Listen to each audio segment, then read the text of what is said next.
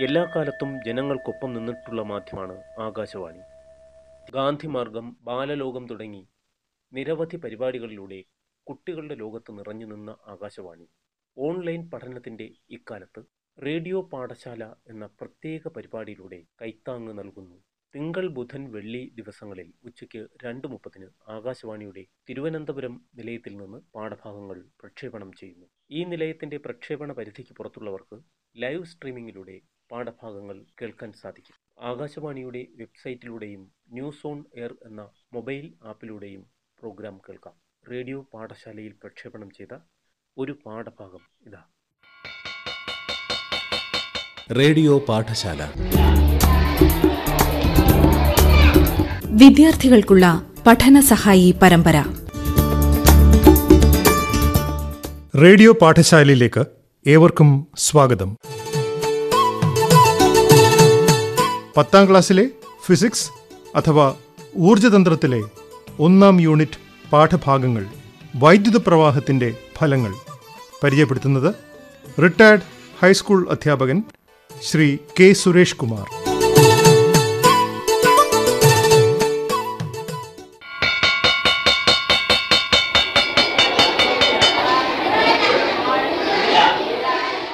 പ്രിയപ്പെട്ട കുഞ്ഞുങ്ങളെ പത്താം ക്ലാസ്സിലെ ഫിസിക്സ് ക്ലാസ്സിലേക്ക് നിങ്ങൾക്കെല്ലാം സ്വാഗതം. പത്താം തരത്തിൽ ഫിസിക്സിൽ ഏഴ് യൂണിറ്റുകളാണുള്ളത്. അതിൽ ഒന്നാമത്തെ യൂണിറ്റായ വൈദ്യുത പ്രവാഹത്തിന്റെ ഫലങ്ങൾ എന്ന അധ്യായം നമുക്കിവിടെ പരിശോധിക്കാം.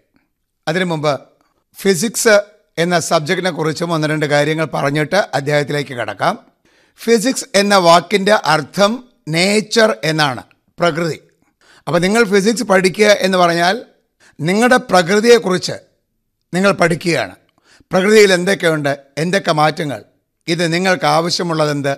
ആവശ്യമില്ലാത്തതെന്ത്? ഇവയ്ക്ക് ജീവിതത്തിന്റെ വിവിധ കോണുകളിൽ തിരിച്ചറിയേണ്ട നിങ്ങൾക്ക് എന്താണ് ഫിസിക്സ് എന്നറിയേണ്ടതുണ്ട്.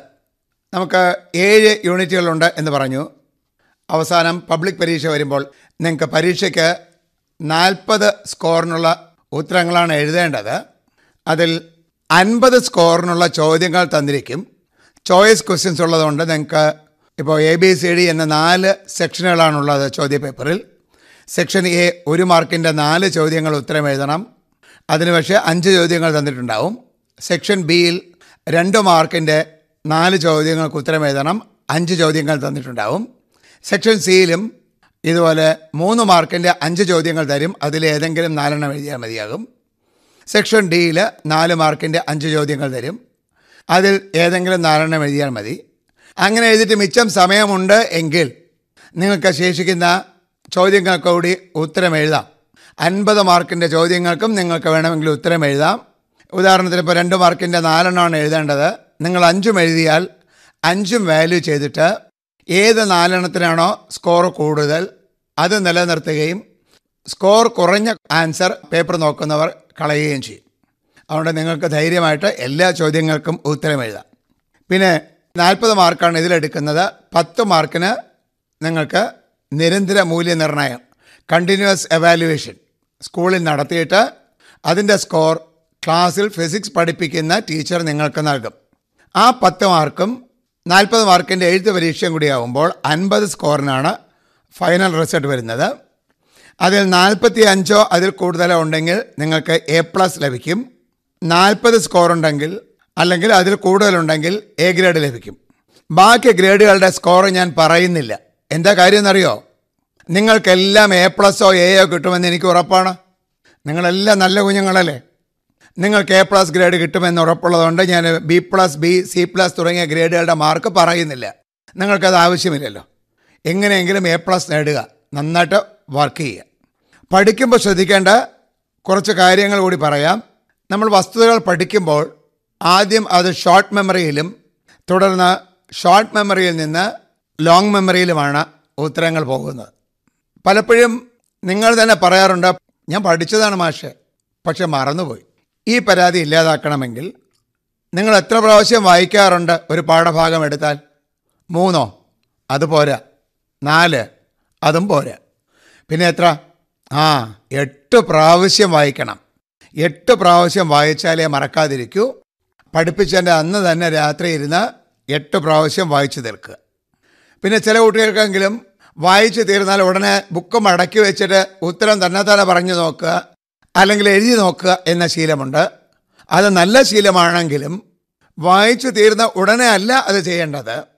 എട്ട് പ്രാവശ്യം വായിച്ചു തീർന്ന് നാൽപ്പത് മുതൽ നാൽപ്പത്തി അഞ്ച് മിനിറ്റ് വരെയാണ് നിങ്ങൾ തുടർച്ചയായിട്ട് വായിക്കേണ്ടത്. നാൽപ്പത്തിയഞ്ച് മിനിറ്റിൽ കൂടുതൽ ഒരു കാരണവശാലും തുടർച്ചയായിട്ടിരുന്ന് പഠിക്കരുത്. കാരണം നിങ്ങൾക്ക് അതിൽ കൂടുതൽ ശ്രദ്ധ കിട്ടില്ല. നാൽപ്പത് നാൽപ്പത്തിയഞ്ച് മിനിറ്റ് പഠിച്ചു കഴിയുമ്പോൾ മുറി വിട്ട് പുറത്തു പോവുകയും ഒരു രണ്ട് മൂന്ന് മിനിറ്റ് ഒന്ന് നടക്കുകയും കുറച്ച് വെള്ളം കുടിക്കുകയും ചെയ്യണം. അത് കഴിഞ്ഞിട്ട് വീണ്ടും വന്നിരുന്ന് പഠിക്കാം. ഇങ്ങനെ നിങ്ങൾ നാൽപ്പത് തൊട്ട് നാൽപ്പത്തിയഞ്ച് മിനിറ്റ് വരെ വായിച്ചു കഴിയുമ്പോൾ ഉടനെ ഉത്തരം പറഞ്ഞു നോക്കുകയോ എഴുതി നോക്കുകയോ ചെയ്യരുത്. നാൽപ്പത്തി എട്ട് മണിക്കൂർ കഴിഞ്ഞതിന് ശേഷം നിങ്ങൾ ഉത്തരവെന്ന് പറഞ്ഞു നോക്കുക അല്ലെങ്കിൽ എഴുതിയിട്ട് അതിനെ യഥാർത്ഥ ഉത്തരവുമായിട്ട് താരതമ്യം ചെയ്യുക. അപ്പോഴേ നിങ്ങൾക്ക് എന്തെങ്കിലും മിസ്സിംഗ് ഉണ്ടെങ്കിൽ നിങ്ങൾക്കറിയൂ. അപ്പോൾ എട്ട് പ്രാവശ്യം നിർബന്ധമായിട്ട് വായിക്കുക. നാൽപ്പത്തിയെട്ട് മണിക്കൂർ കഴിഞ്ഞിട്ട് ഉത്തരങ്ങൾ പറഞ്ഞു നോക്കുക എഴുതി നോക്കുക ചെയ്യുക. ഒരിക്കലും നിങ്ങൾ ഉറച്ച് വായിച്ച് പഠിക്കരുത്. നിങ്ങൾ ഉറക്കെ വായിക്കുമ്പോൾ നിങ്ങൾ വേഗം ക്ഷീണിക്കും. അത് തുടർന്നുള്ള പഠനത്തെ ബാധിക്കും. അതുകൊണ്ട് നിശബ്ദമായിട്ട് സൈലന്റ് റീഡിംഗ് ആണ് നല്ലത്. മാത്രവുമല്ല രണ്ട് തരം ലേണിംഗ് ഉണ്ട്. ഹാർഡ് വർക്കും സ്മാർട്ട് വർക്കും. എന്താണ് ഹാർഡ് വർക്ക് എന്ന് ചോദിച്ചാൽ കൂടുതൽ സമയമെടുക്കുക കുറച്ച് പഠിക്കുക. അത് ഹാർഡ് വർക്ക്. ഇന്ന് ഹാർഡ് വർക്കിന്റെ കാലമൊക്കെ പോയി കുഞ്ഞുങ്ങളെ. ഇപ്പോൾ സ്മാർട്ട് വർക്കിന്റെ കാലമാണ്.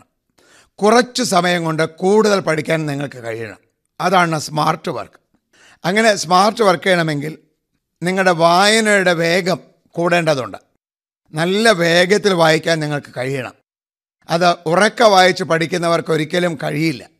സൈലന്റായിട്ട് വായിക്കുന്നവർക്ക് നിങ്ങൾ നിരന്തരം പ്രാക്ടീസ് ചെയ്യുകയാണെങ്കിൽ ഒരു മിനിറ്റിൽ രണ്ടായിരം വാക്ക് വരെ വായിക്കാൻ നിങ്ങൾക്ക് കഴിയും. ഉറക്ക വായിച്ച് ശീലിക്കുന്ന കുട്ടിക്ക് ഒരു മിനിറ്റിൽ ഒരു അറുന്നൂറ് വാക്കിൽ കൂടുതൽ ഒരിക്കലും വായിക്കാൻ കഴിയില്ല. ഇപ്പോൾ നിങ്ങൾ ഒരു കാര്യം ചെയ്യണം. ഏതെങ്കിലും ഒരു ന്യൂസ് പേപ്പർ എടുത്തിട്ട് അതിലെ ഭാഗങ്ങൾ നിങ്ങൾ നിശബ്ദമായിട്ട് വേഗത്തിൽ വായിക്കുക. മൊബൈൽ ഫോണോ മറ്റോ ഉപയോഗിച്ച് ഒരു സ്റ്റോപ്പ് വാച്ചൂടെ കരുതുക. ഒരു മിനിറ്റ് ആകുമ്പോൾ നിങ്ങളുടെ വായന നിർത്തി എത്ര വാക്ക് വായിച്ചു എന്നെണ്ണി നോക്കുക. സാധാരണഗതിയിൽ ഒരു ഇരുന്നൂറിനും അഞ്ഞൂറിനും ഇടയ്ക്ക് വാക്കായിരിക്കും നിങ്ങൾ വായിച്ചിരിക്കുക. ഇത് വേഗം കൂട്ടിക്കൂട്ടി ഒരു മിനിറ്റിൽ രണ്ടായിരം വാക്ക് വായിക്കുന്ന ശീലത്തിലെത്തണം. അങ്ങനെയാണെങ്കിൽ വളരെ വേഗത്തിൽ നിങ്ങൾക്ക് പഠിച്ചു തീർക്കാനും റിവൈസ് ചെയ്യാനും കഴിയും. അത്തരത്തിലുള്ള സ്മാർട്ട് വർക്ക് നിങ്ങൾ ശീലിക്കേണ്ടത് അത്യാവശ്യമാണ്. ഇപ്പോൾ ഉദാഹരണത്തിന് നിങ്ങൾ ഒരു മിനിറ്റിൽ നൂറ് വാക്ക് വായിക്കുന്ന കുട്ടിയാണെങ്കിൽ അഞ്ഞൂറ് വാക്കുള്ള ഒരു പേജ് വായിച്ചു തീർക്കാൻ അഞ്ച് മിനിറ്റ് എടുക്കും. നൂറ് പേജുകളുണ്ടെങ്കിൽ നൂറ് ഗുണം അഞ്ച് എന്ന് പറയുമ്പോൾ അഞ്ഞൂറ് മിനിറ്റ്. അതായത് എട്ട് മണിക്കൂറിൽ കൂടുതൽ നിങ്ങൾക്ക് വേണം വായിച്ചു തീർക്കാൻ. എട്ട് പ്രാവശ്യം വായിച്ചു തീർക്കാൻ. എന്നാൽ രണ്ടായിരം വാക്ക് വായിക്കുന്ന ഒരു കുട്ടിക്ക് ഈ രണ്ടായിരം വാക്കുകൾ ഒരു മിനിറ്റിൽ വായിച്ചു തീർക്കുമ്പോൾ നാല് പേജുകളാണ് നിങ്ങൾ തീർക്കുക. അപ്പോൾ നൂറ് പേജ് വായിച്ചു തീർക്കാൻ ഇരുപത്തിയഞ്ച് മിനിറ്റ് മതി. കണ്ടോ? എട്ട് മണിക്കൂറിൽ കൂടുതൽ ഉള്ള സമയം എന്നുള്ളത് ഇരുപത്തഞ്ച് മിനിറ്റായി നിങ്ങൾ ചുരുക്കിയിരിക്കുന്നു. അതാണ് നിങ്ങളുടെ വിജയം. അതാണ് നിങ്ങളുടെ കഴിവ്. അതാണ് നിങ്ങളുടെ ശേഷി. ആ നിങ്ങളിലുള്ള നിങ്ങളെ നിങ്ങളുടെ ഉള്ളിലുള്ള കഴിവുകളെ തിരിച്ചറിയുക വാസനകളെ തിരിച്ചറിയുക അത് നല്ലവണ്ണം പ്രോത്സാഹിപ്പിച്ച് ഒരു ഉജ്ജ്വല വിജയത്തിന് നിങ്ങൾ അടിമയാവട്ടെ. പിന്നെ ശ്രദ്ധിക്കേണ്ടത് നിങ്ങൾ പലവിധ വിഷയങ്ങൾ പഠിക്കുന്നുണ്ട്. ഇതെല്ലാം ഫയലുകളായിട്ട് ബ്രെയിനിൽ കുന്നുകൂടി കിടക്കും. അപ്പോൾ ഒരു ചോദ്യം വരുമ്പോൾ അതിന്റെ ഉത്തരം നിങ്ങളുടെ ബ്രെയിനിൽ മെമ്മറിയിലുണ്ടെങ്കിലും അവിടെ പലവിധ വിഷയങ്ങളുടെ ഫയലുകൾ കൂടിക്കിടക്കുന്നത് കാരണം തലച്ചോറിൽ നിന്ന് ഈ ഉത്തരങ്ങൾ പുറത്തെടുത്ത് എഴുതാൻ സമയത്ത് ചിലപ്പോൾ നിങ്ങൾക്ക് കഴിഞ്ഞു എന്ന് വരില്ല. അതുകൊണ്ട് മെന്റൽ ഫയലിംഗ് സിസ്റ്റം ശീലിക്കണം. എന്താണ് ഈ മെന്റൽ ഫയലിംഗ് സിസ്റ്റം പഠിക്കുന്നതിന് മുമ്പ് വിഷയത്തിന്റെ പേരും യൂണിറ്റിന്റെ പേരും എട്ട് പ്രാവശ്യം പറയുക. അപ്പോൾ ആ വിഷയത്തിന്റെ പേരിൽ സെപ്പറേറ്റ് ഒരു ഫോൾഡർ നിങ്ങളുടെ മെമ്മറിയിൽ രൂപം കൊള്ളും. അപ്പോൾ ഫിസിക്സ് എന്ന എട്ട് പ്രാവശ്യം പറയുമ്പോൾ തന്നെ ഫിസിക്സ് എന്ന പേരിലൊരു ഫോൾഡർ രൂപം കൊള്ളും. ഇനി എപ്പോഴൊക്കെ ഫിസിക്സ് പഠിക്കുന്നോ അപ്പോഴൊക്കെ ഫിസിക്സ് എന്ന് എട്ട് പ്രാവശ്യം പറഞ്ഞിട്ട് നിങ്ങൾ പാഠഭാഗം വായിക്കുമ്പോൾ ഈ ഫിസിക്സുമായിട്ട് ബന്ധപ്പെട്ട ആശയങ്ങളെല്ലാം ഫിസിക്സ് എന്ന ഫോൾഡറിലോട്ട് തന്നെ പോകും ഇതുപോലെ ഓരോ വിഷയവും ഇപ്പോൾ മലയാളം പഠിക്കുമ്പോൾ എട്ട് പ്രാവശ്യം മലയാളം എന്ന പേര് പറഞ്ഞിട്ട് പഠിക്കുമ്പോൾ മലയാളത്തിന് സെപ്പറേറ്റ് ഫയലായി ഹിന്ദിക്ക് സെപ്പറേറ്റ് ഫയലായി അങ്ങനെ ഓരോ വിഷയത്തിനും സെപ്പറേറ്റ് ഫയലാകുമ്പോൾ ഫിസിക്സ് പരീക്ഷയുടെ പരീക്ഷ ഹാളിലിരുന്ന് മനസ്സിൽ ഫിസിക്സ് എന്ന് എട്ട് പ്രാവശ്യം പറയുക. അപ്പോൾ ഫിസിക്സ് എന്ന ഫോൾഡർ മാത്രം തുറന്നു വരും. നിങ്ങളെ ചോദ്യങ്ങൾ കാണുമ്പോൾ വളരെ വേഗം ബ്രെയിനിന് ഉത്തരം തിരഞ്ഞെടുത്ത് പുറത്തു കൊണ്ടുവരാൻ കഴിയും. അതുകൊണ്ട് വിഷയത്തിന്റെ പേരും യൂണിറ്റിന്റെ പേരും എട്ട് പ്രാവശ്യം പറഞ്ഞിട്ട് മാത്രം പഠിക്കുക. സി പ്രവർത്തനങ്ങൾ സമയത്ത് ചെയ്ത് പത്തിൽ പത്ത് നേടാൻ ശ്രമിക്കുക. ഞാൻ ഈ പറഞ്ഞ രീതിയിലൊക്കെ പഠിച്ചു കഴിയുമ്പോഴും നിങ്ങളുടെ ഉത്തരങ്ങൾ ഷോർട്ട് മെമ്മറിയിലാണ് പോയത്. ഇതിന് ലോങ് മെമ്മറിയിലിട്ട് പോകണം അതിനെന്താ ചെയ്യേണ്ടത്? പറയൂ നിങ്ങൾ പറഞ്ഞു നോക്കുക എന്ത് ചെയ്യണം? വീണ്ടും വായിക്കാനോ? വീണ്ടും വായിക്കുന്ന ഗുണം തന്നെയാണ്. പക്ഷേ അതല്ല ഞാൻ ഉദ്ദേശിക്കുന്നത്. പിന്നെ എന്തായിരിക്കും? നിങ്ങൾക്ക് ഇഷ്ടപ്പെട്ട ഒരു കാര്യമാണ്. നിങ്ങൾക്ക് വളരെ ഇഷ്ടപ്പെട്ട ചെയ്യാൻ പറഞ്ഞാൽ വേഗം ചെയ്യുന്ന ഒരു കാര്യമാണ് ചെയ്യേണ്ടത് ലോങ് മെമ്മറിയിലോട്ട് ഉത്തരങ്ങൾ പോകാൻ. ആ അത് തന്നെ. നല്ല ഉറക്കം.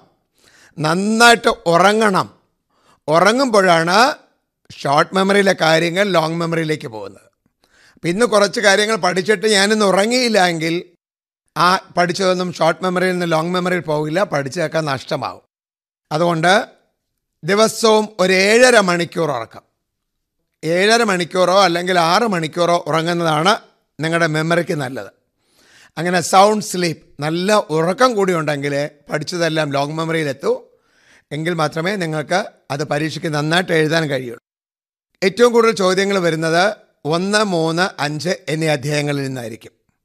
ബാക്കിയുള്ള അധ്യായങ്ങളിൽ അല്പം കുറവായിരിക്കും. ഇനി നമുക്ക് പാഠപുസ്തകത്തിലേക്ക് പ്രവേശിക്കാം. ഞാൻ ഈ പഠിക്കാനായിട്ട് പറഞ്ഞ കാര്യങ്ങളെല്ലാം നിങ്ങൾ ചെയ്യും എന്ന് എനിക്ക് ഉറപ്പുള്ളത് കൊണ്ട് ഞാൻ വീണ്ടും ഒന്നുകൂടെ പറയുന്നില്ല. നിങ്ങൾ ചെയ്യും. നിങ്ങളെല്ലാം വളരെ നല്ല പിള്ളേരാണ്. വളരെ നല്ല കുട്ടികളാണ്. നിങ്ങളത് ചെയ്യുമെന്ന് ഉറപ്പുണ്ട്. നമുക്ക് ഒന്നാമത്തെ യൂണിറ്റായ വൈദ്യുത പ്രവാഹത്തിന്റെ ഫലങ്ങൾ എന്ന അധ്യായം വിശകലനം ചെയ്യാം. നിങ്ങളുടെ വീട്ടിലുള്ള വൈദ്യുത ഉപകരണങ്ങൾ ഒന്ന് പറയാമോ? ആ ശരിയാണ്. ഇലക്ട്രിക് ബൾബ് നിങ്ങളുടെ വീട്ടിലുണ്ടല്ലേ? ആ ശരി ഇൻഡക്ഷൻ കുക്കർ. ശരിയാണ്. Storage battery. അതും ശരിയാണ്. എന്താ പറഞ്ഞടുത്ത് മിക്സി അല്ലേ? ശരിയാണ്.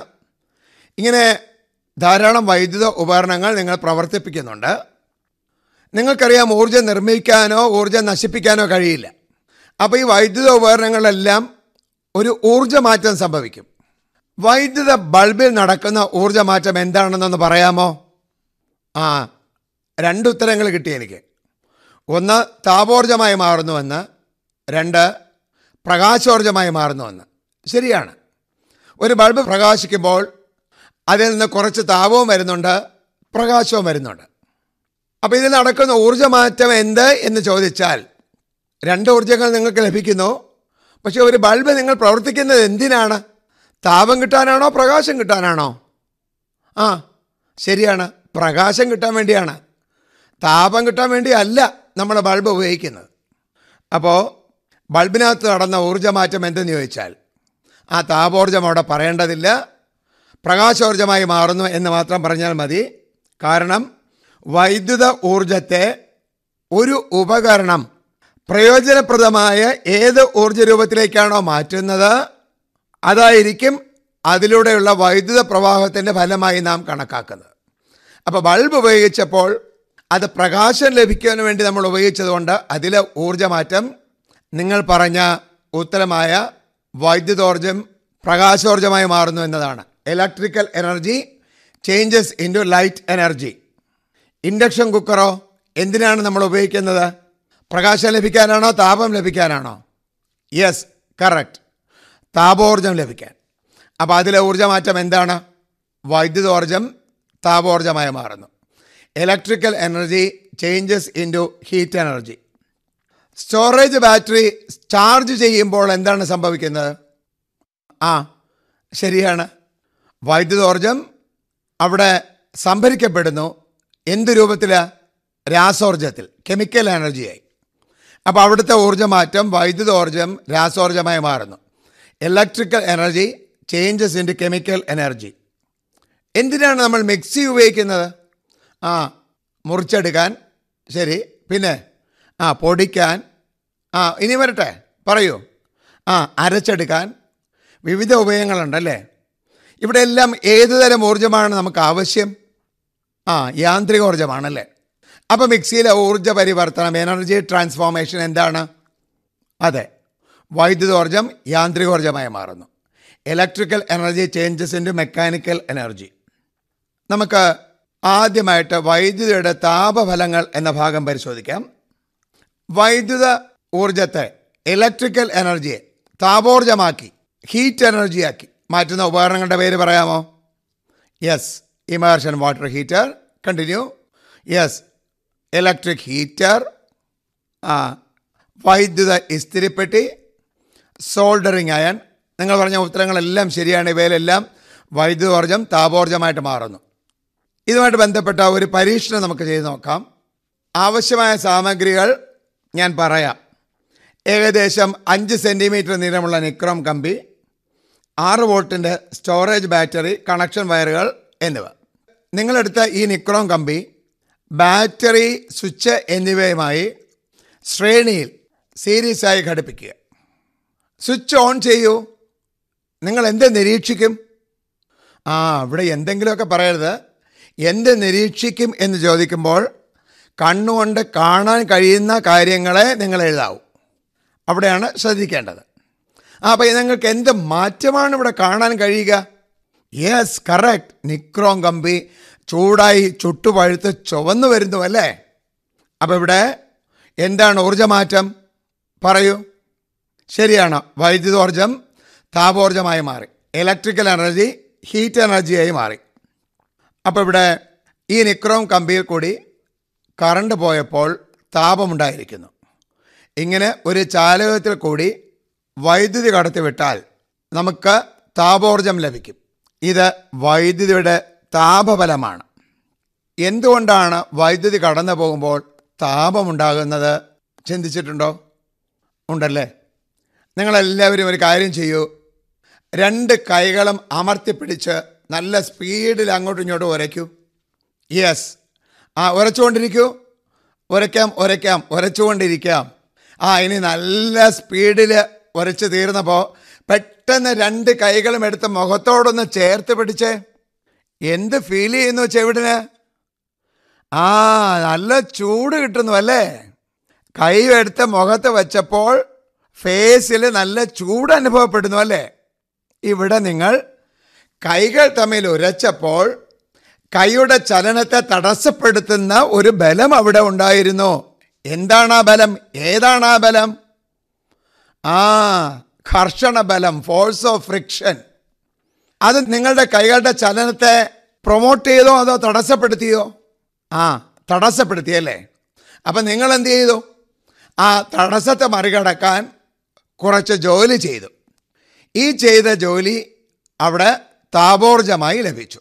ഇതുപോലെ വൈദ്യുതി ഒരു ചാലകത്തിൽ കൂടി കടന്നു പോകുമ്പോൾ അവിടെ വൈദ്യുതി എതിർക്കുന്ന ഒരു ബലമുണ്ട്. ഒമ്പതാം ക്ലാസ്സിൽ നിങ്ങൾ പഠിച്ചതാണ് പറയൂ. യെസ് കറക്റ്റ് ആൻസർ പ്രതിരോധം റെസിസ്റ്റൻസ് വൈദ്യുതിയുടെ ഒഴുക്കിനെ തടസ്സപ്പെടുത്തുന്ന ഒരു ബലമായ റെസിസ്റ്റൻസ് പ്രതിരോധം അവിടെയുണ്ട്. ഈ പ്രതിരോധത്തെ മറികടക്കാൻ കറണ്ട് കുറച്ച് പ്രവൃത്തി ചെയ്യും. ഈ ചെയ്യുന്ന പ്രവൃത്തിയാണ് താപോർജമായി മാറുന്നത്. The work done appears in the form of heat പ്രതിരോധത്തെ മറികടക്കാൻ കറണ്ട് ചെയ്ത പ്രവൃത്തി ഡബ്ല്യുവും അവിടെ ഉണ്ടായ താപം എച്ചുമാണെങ്കിൽ നമുക്ക് പറയാം W is equal to H W എന്നത് കറണ്ട് ചെയ്ത പ്രവൃത്തി work done by current unit joule H എന്നത് അവിടെ ഉണ്ടായ താപം അതിന്റെ യൂണിറ്റും ജൂൾ തന്നെയാണ്. അപ്പോൾ ഇന്ന് നമ്മൾ എന്തൊക്കെ പഠിച്ചു? ഊർജമാറ്റങ്ങളെക്കുറിച്ച് പഠിച്ചു അല്ലേ? പിന്നെ ഒരു ഉപകരണം ഏത് ഊർജ രൂപത്തിലേക്കാണോ ഉപയോഗപ്രദമായ രീതിയിൽ മാറ്റുന്നത് അത് വൈദ്യുത പ്രഭാവത്തിന്റെ ഫലമാണ് എന്ന് പഠിച്ചു. വൈദ്യുതിയുടെ താപഫലത്തെക്കുറിച്ചും പഠിച്ചു. ഇതെല്ലാം ഞാൻ നേരത്തെ പറഞ്ഞ പോലെ ഇന്നിരുന്ന് എട്ട് പ്രാവശ്യം വായിക്കുമല്ലോ? ആ അതെ അതെ എന്നിപ്പോൾ പറഞ്ഞാൽ പോരാ. വീട്ടിൽ ഇരുന്ന് ഇന്ന് തന്നെ എട്ട് പ്രാവശ്യം വായിച്ചു തീർക്കണം. ഇനി നമുക്ക് ഇതിന്റെ ബാക്കി പാഠഭാഗങ്ങളുമായി അടുത്ത ക്ലാസ്സിൽ കാണാം. അതുവരേക്കും ഗുഡ് ബൈ.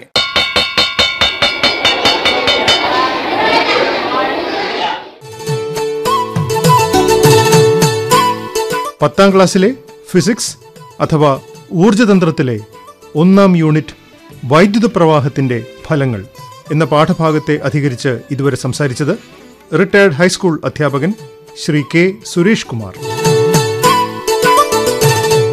ഈ പാഠഭാഗത്തെക്കുറിച്ചുള്ള അഭിപ്രായങ്ങളും വിദ്യാർത്ഥികൾക്കുള്ള സംശയങ്ങളും ഞങ്ങൾക്ക് എഴുതുക. കത്തുകൾ അയക്കേണ്ട വിലാസം റേഡിയോ പാഠശാല ആകാശവാണി തൈക്കാട് പി ഒ തിരുവനന്തപുരം ആറ് ഒൻപത് അഞ്ച് പൂജ്യം ഒന്ന് നാല്. റേഡിയോ പാഠശാല. വീണ്ടും തിങ്കളാഴ്ച ഉച്ചയ്ക്ക് രണ്ട് മുപ്പതിന്.